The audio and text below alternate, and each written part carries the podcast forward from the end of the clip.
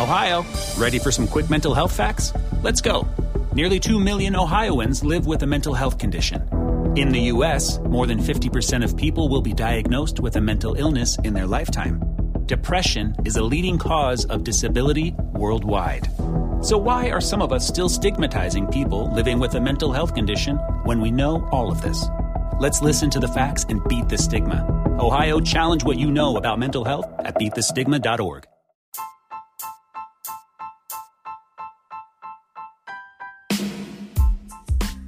Welcome to Astros Baseball, a podcast by a fan for the fans of the Houston Astros. Here is your host, Rob Fontenot.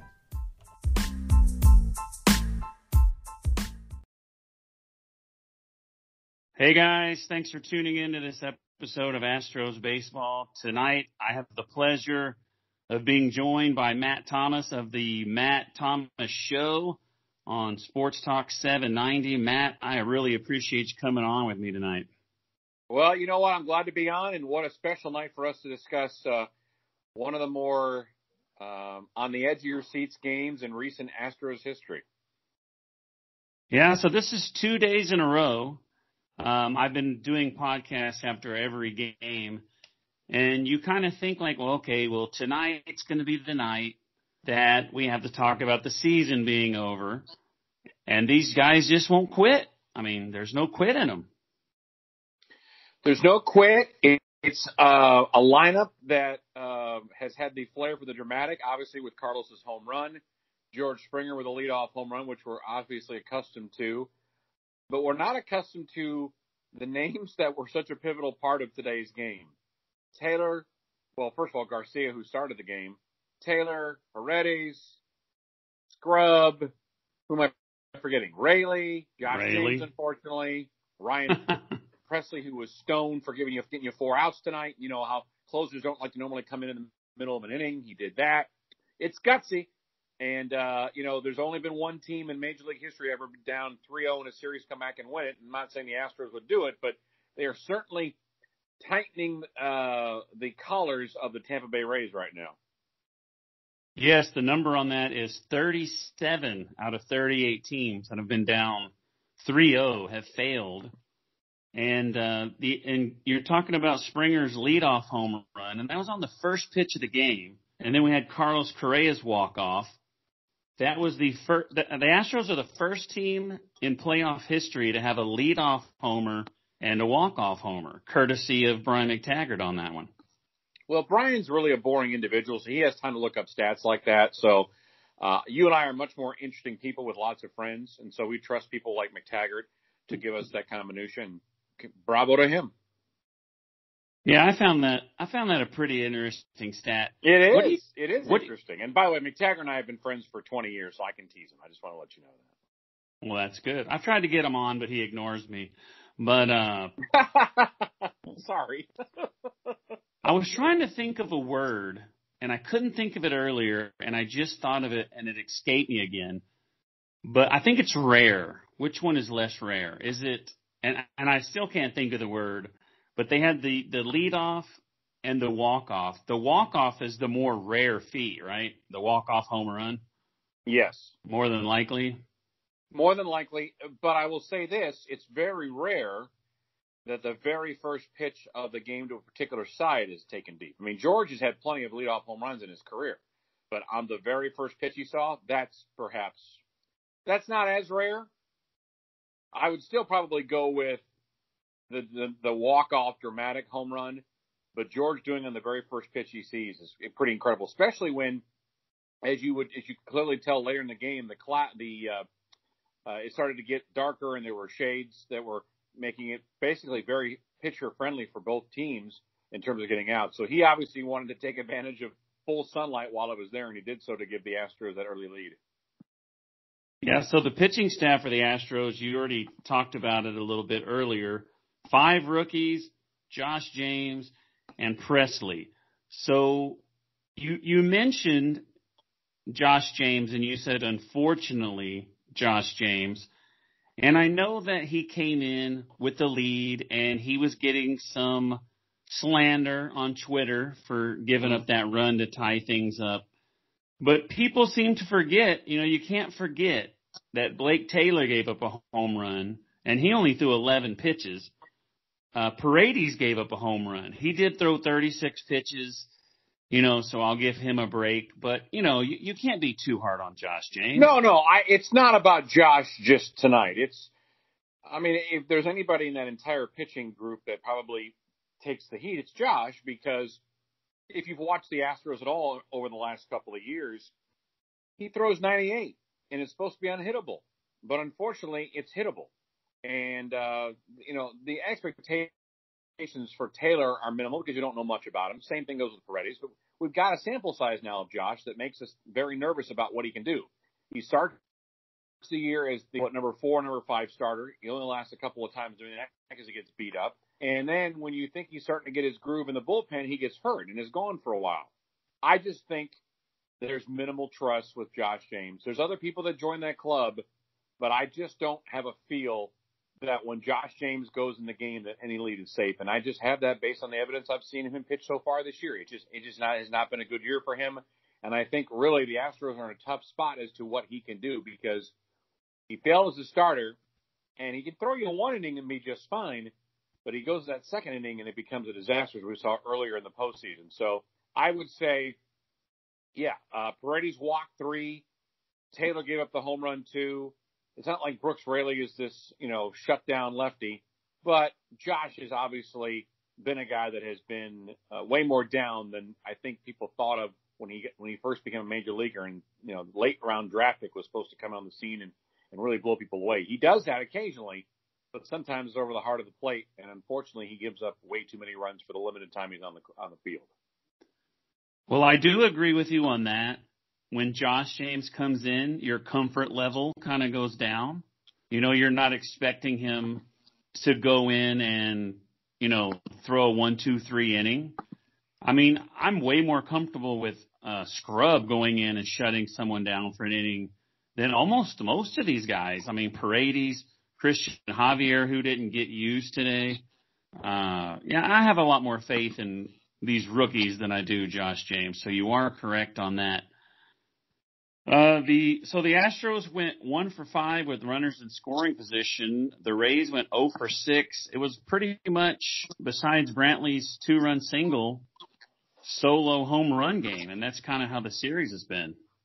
You know, it's funny because the Astros early in the series, obviously losing the first three games, were criticized heavily for what their percentages were with runners in scoring position. My guess is Tampa, if you looked at their combined box score of the series, probably pretty damn similar if you ask me. Uh, there have been a lot of opportunities they didn't come through. They've had the home runs, the solo variety, just like the Astros have had. But I bet there's a lot of guys in that lineup that have not been able to deliver for them either. I mean, I'm looking at the box score right now. Uh, Brandon Lowe's had a terrible series, batting 105. Uh, Meadows is batting 118. Diaz 182. And I'm going just strictly off a batting average here. Uh, yeah. For as great as Wendle's glove has been at third base, he's done nothing really offensively. Uh, Willy Adames is batting 077 when he had three strikeouts. So this is these are two baseball teams that are in late, you know, mid to late October, playing really good competitors with good pitching. The Astros starting pitching, you know, I don't really count today because there wasn't really a starter, but generally speaking, the pitching has outperformed what it had been during the course of the regular season. And obviously, Tampa's got a, a plethora of different guys that you can go to in the bullpen as well. Mm-hmm. So, uh, you know, I'm, I'm a little surprised the games have been as close. I'm surprised that not one team has gotten out to a four or five run lead. I was kind of hoping that would be the case for the Astros. Hadn't worked out that way, but you know what? Whatever it is the Astros are doing, there's this philosophy we don't want to go home, and, and I can certainly appreciate that. So going into the box score, the Rays left nine men on base today. So the Astros did do a good job of of stranding runners, and a, a big portion of those came in the second inning. Uh, the Rays had the bases loaded with Luis Garcia in there, and maybe that had something to do with him not coming out for the third. I don't know if that was the plan. I kind of expected him to go a little further. I I, I was kind of dreaming that he could have some sort of Jose Urquidy type uh, day. Were you expecting anything more than what they got from Luis Garcia today? Yeah, not at all. I mean, we're talking about a guy that hasn't pitched since September against live hitting in a real game. So to go two scoreless frames and work around a couple of walks, I'll be honest with you, Robert, I was very happy with what I got from him. And let's face it, Dusty knew that. I mean, there was just, I think when you put somebody out there in a prime postseason spot who has not gone against an opponent in forever, to try to do that and try to get more than what you're, you know, you're just begging for a disaster. And I thought, especially when Taylor was the second guy coming out, because I mean, you know, he's had a pretty good season this year, all things considered. I think the postseason hasn't been nearly as kind, but you give me Blake Taylor after two scoreless frames, you thought maybe Blake would be the guy that maybe could give you two frames or so, and that, and that obviously did not work today as he struggled. But um, there's plenty of options now, and the best part of all that is, is despite the fact you've gone to this bullpen game in which you did, all the guys could throw for you again, maybe with the exception of Ryan Pressly because he's pitched in back-to-back days. You got Javier. You saw that uh, uh, Framber Valdez is working in the bullpen. It's all hands on deck, with the, probably the exception of Pressly. My guess is if you needed Ryan Pressly for an out or two, he'd give it to you as well.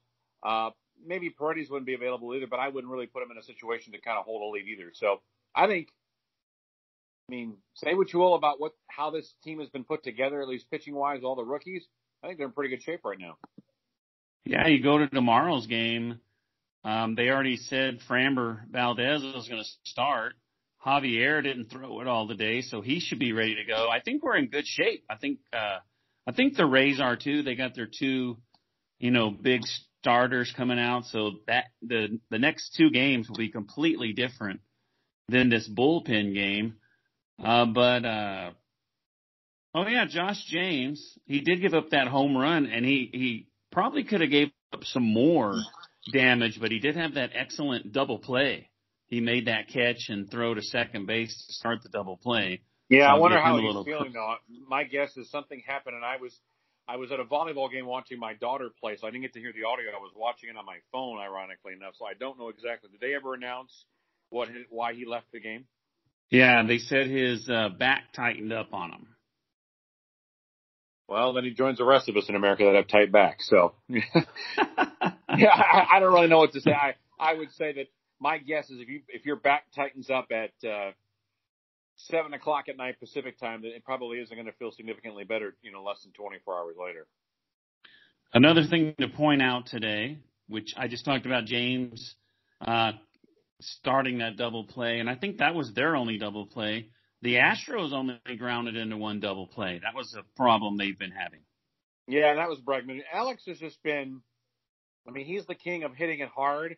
It's just not finding the right spot. I would love for Alex, who's only batting 158 in the series, to to have one of those sneak on through. And uh, if anybody could be the hero for a game that hasn't been a hero yet so far, I mean, Springer's done his thing. Brantley, obviously Altuve with the three postseason home runs. Correa's blast tonight. Uh, I would like to see Kyle Tucker and Bregman kind of help out. And then if you can get anything from seven, eight, nine in the lineup, which again, they hit two hits today and scored a couple of runs, which was nice and got on base three times. But the Yuli Gurriel struggles, I'd like to be able to have him rally, but there's just something philosophical, injury, mechanical, stance, can't see it well. That uh, Yuli just unfortunately has become an automatic out, really since the postseason began. Yeah, right before uh, right before the ninth inning, uh, the uh, broadcasters on TBS pointed out that Bregman, Correa, Tucker, and Yuli Gurriel were hitless in the game so far. And then Bregman flew out, another hard hit fly out, and Correa delivered. And then uh, you go to Dusty Baker's post game. I don't know if you were able to see this, but he said that Carlos Correa told him, "I'm going to walk this off" when he went up to bat. Well, we'll start calling him the prophet then, I guess. Uh, he has a flair for dramatic. This is the Carlos Correa, honestly, Robert, we've been looking for for the last two or three years. You want to get the big money down the road. You want to be the franchise player. You want to be the, you know, triple crown candidate you got to do it not only in the regular season, but you got to do it in the postseason. And I think Carlos Correa, for anybody that had doubts about whether or not he could be a guy that the Astros could commit to long term, I think those doubts are no longer in question. Dusty also talked about Correa in big moments. He said, I've never been around anybody better at that. Oh, I, I, he's you know he's been built for this. I mean, there are guys on this team, and it's not just because of who they are and what their preparation is. They've done it before. I mean, to win the World Series against a really ridiculously good LA team with all those back and forth games, to go on the road last year being down 0-2 in the World Series, the Nationals to go to DC and win three games there, and obviously they didn't end the way that they want to, but mm-hmm. this. uh I I just love the, and I'm not going to use the me against the world kind of thing because that just goes to a, down to a narrative I don't want to address. But they don't want to leave. They they felt like they underperformed during the regular season. This was a team that was looking for a collective group of guys to step up in, in offensively. And while again they're not tearing the cover off the ball in terms of run production, they are smacking the ball around a little bit against a really good Rays team. You were just thinking, especially after they fell two down two nothing in the series, when are they going to break out? When are those balls going to go through gloves? When is somebody going to hit the, the, the big monumental home run? And tonight we got it. And, uh, like I said, I, I'm sure Tampa's feeling better, uh, still being up three games to two, but it's going to be a little more of a sleepless night for night for them than it was certainly yesterday. Yeah, going into, uh, I think game four, I kind of felt like the Rays didn't have a whole bunch of guys that have reached a World Series, and I thought maybe the pressure of closing this thing out might get to them, and that might give the Astros a little bit advantage. Uh, but anyway, it's three to two now. I don't know what the odds are of coming back from that, but I mean, you they've already started out three to zero, so I guess. Uh, but anyway, I got some more dusty quotes here. He said after the game that he said, "Man, that was sweet." But he also, going on what you said about they still got a long way to go, he said the pressure's still on us because we still got to win two games. But he said we get to play another day. And that's kind of what you talked about. They're not ready to go home. Uh, he said we're one step closer to getting over that mountain that a couple of days ago was way off in the distance. No doubt about that. I think tomorrow if the Astros can pull this off, and was it, is, is Blake Snell going tomorrow, or is he going on Saturday? I don't know if, that, if they announced that yet. What they're doing there? I I didn't see theirs. I just heard about. I mean, I guess it would be Blake Snell and then uh Charlie Morton because that tall guy or whatever. I can't oh, his that's name. right. Yeah, Charlie's sitting there waiting for Game Seven. Hmm. Yeah, that that'll be interesting. This gets a, hey, Rob, if this gets a three-three, the Rays won't sleep. They just won't. They just won't be able to sleep. They'll know that a team that has been battle tested in the playoffs is ready to come take the trophy. I, I think that half of them thought the American League trophy was, you know, um, in, in, in, on their side of the dugout to begin with. So I can't wait to see it. it. This series now has 500 times more drama than I ever thought it would, especially after falling behind three nothing. And it's thankfully it's good because for so much crap that the Astros have taken, a lot of that on, themselves it's kind of fun to see how the, all the national media is trying to weasel their way out of saying something nice about the local nine. Yeah, they're they're they're starting to come around. They they have to admit it now. They have to admit that they're playing better, and I I kind of hear a little bit more nowadays. But another topic I want to talk to you about is uh, Jose Altuve. Uh, he's had the yips with the throwing errors. He didn't have any in today's game. Uh, but he's had three. A couple of them were pretty costly. But he has a 1469 OPS in this game, so we're not where we're at without Jose Altuve. No, uh, and I think that what you just said described it. Uh, well, he had three home runs so far in this series. I will say today, two of the throws to first base, one was a little left of the midsection of Yuli Gurriel, and then one took a bounce. Mm-hmm. Um, so there's obviously a lot of overthinking about that, and that's great and that's fine. But thankfully, him overthinking hasn't affected the team because I, I don't want someone who I'm such a fan of to have that legacy of this series be left on on his mistake. So I think he has more than made up for it. It isn't pretty.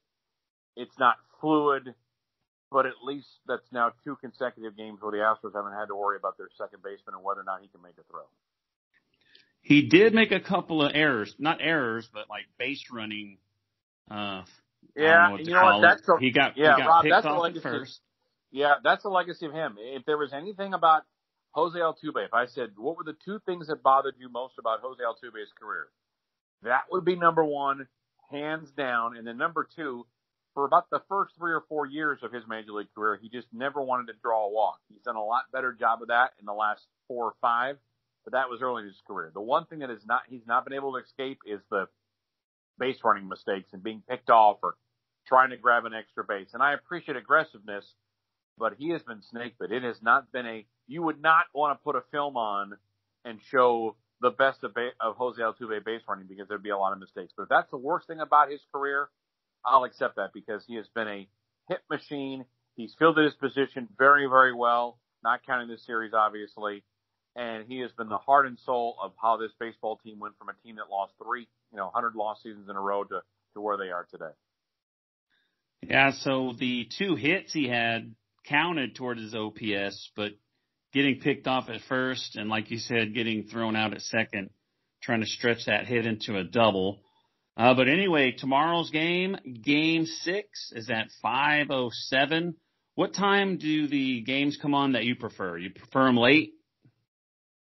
I, they're going to be really irritated tomorrow because those shadows are going to be uh, quite a mess for them. You know, I like four or five o'clock games because you can sit. You know, first of all, you know these games are going almost four hours just because of the commercial breaks, and then you add all the pitching changes. It's going to add. I mean, how long did today's game go? I'm guessing I can look at the box score right now uh, and tell you that today's game was a three hour and uh, let's see, three thirty six. So if you started playing games like remember early in the series they were at seven forty. I mean, I was doing I was doing the call in shows and starting at like eleven thirty, eleven forty five at night. So uh, I don't mind it at all. I mean, the Dodgers and Braves obviously carry much more national cachet than the Rays and Astros do, but at this point, and I've not I've watched a little bit of the Dodgers and Braves, but this series, the one that we're watching, the one that we care about, is significantly more interesting than the other one has been so far. So five o'clock to me is good. I don't care when they play it on Saturday, just as long as they get the chance to play it on Saturday. So we were down three to zero. Uh, after going down three to zero, Michael Brantley said we've uh, won four games in a row before. Do you think these guys can pull this off?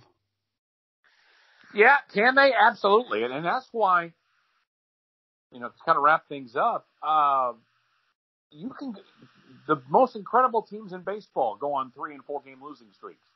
That's not out of the ordinary. Same thing goes on the other side of it. You can be a lousy baseball team and put together a winning streak of four consecutive games.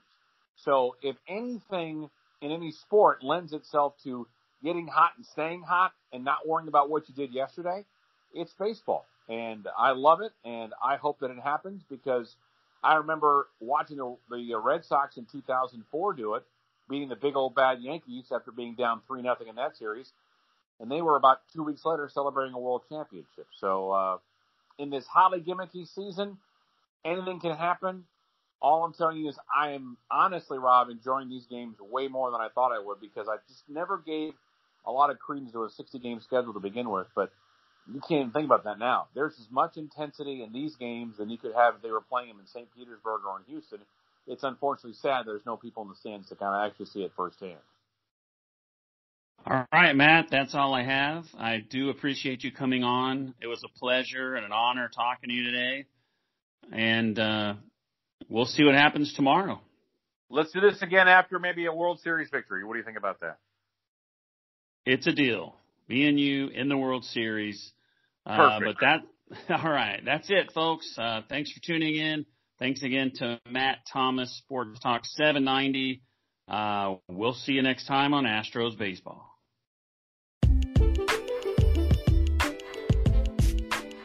Thanks for listening to this episode of Astros Baseball. Make sure to subscribe so that way you will be alerted when there is a new episode. Follow Rob on Twitter at Rob Fontenot.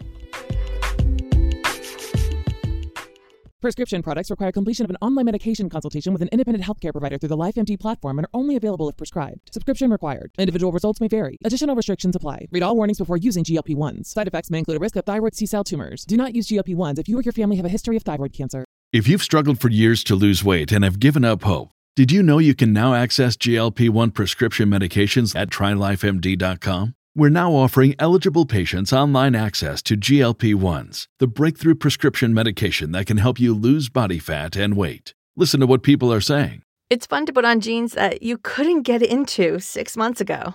Every morning, I look forward to getting on the scale. For anybody who's struggling with their weight, it's a godsend. And here's the best part your insurance may cover 100% of the cost of your medication. So go to trylifemd.com to have your eligibility checked right now. Get started today at trylifemd.com. That's T R Y L I F E M D.com. Save big on brunch for mom, all in the Kroger app. Get 16 ounce packs of flavorful Angus 90% lean ground sirloin for $4.99 each with a digital coupon. Then buy two get two free on 12 packs of delicious Coca Cola, Pepsi, or 7UP, all with your card. Shop these deals at your local Kroger today or tap the screen now to download the Kroger app to save big today.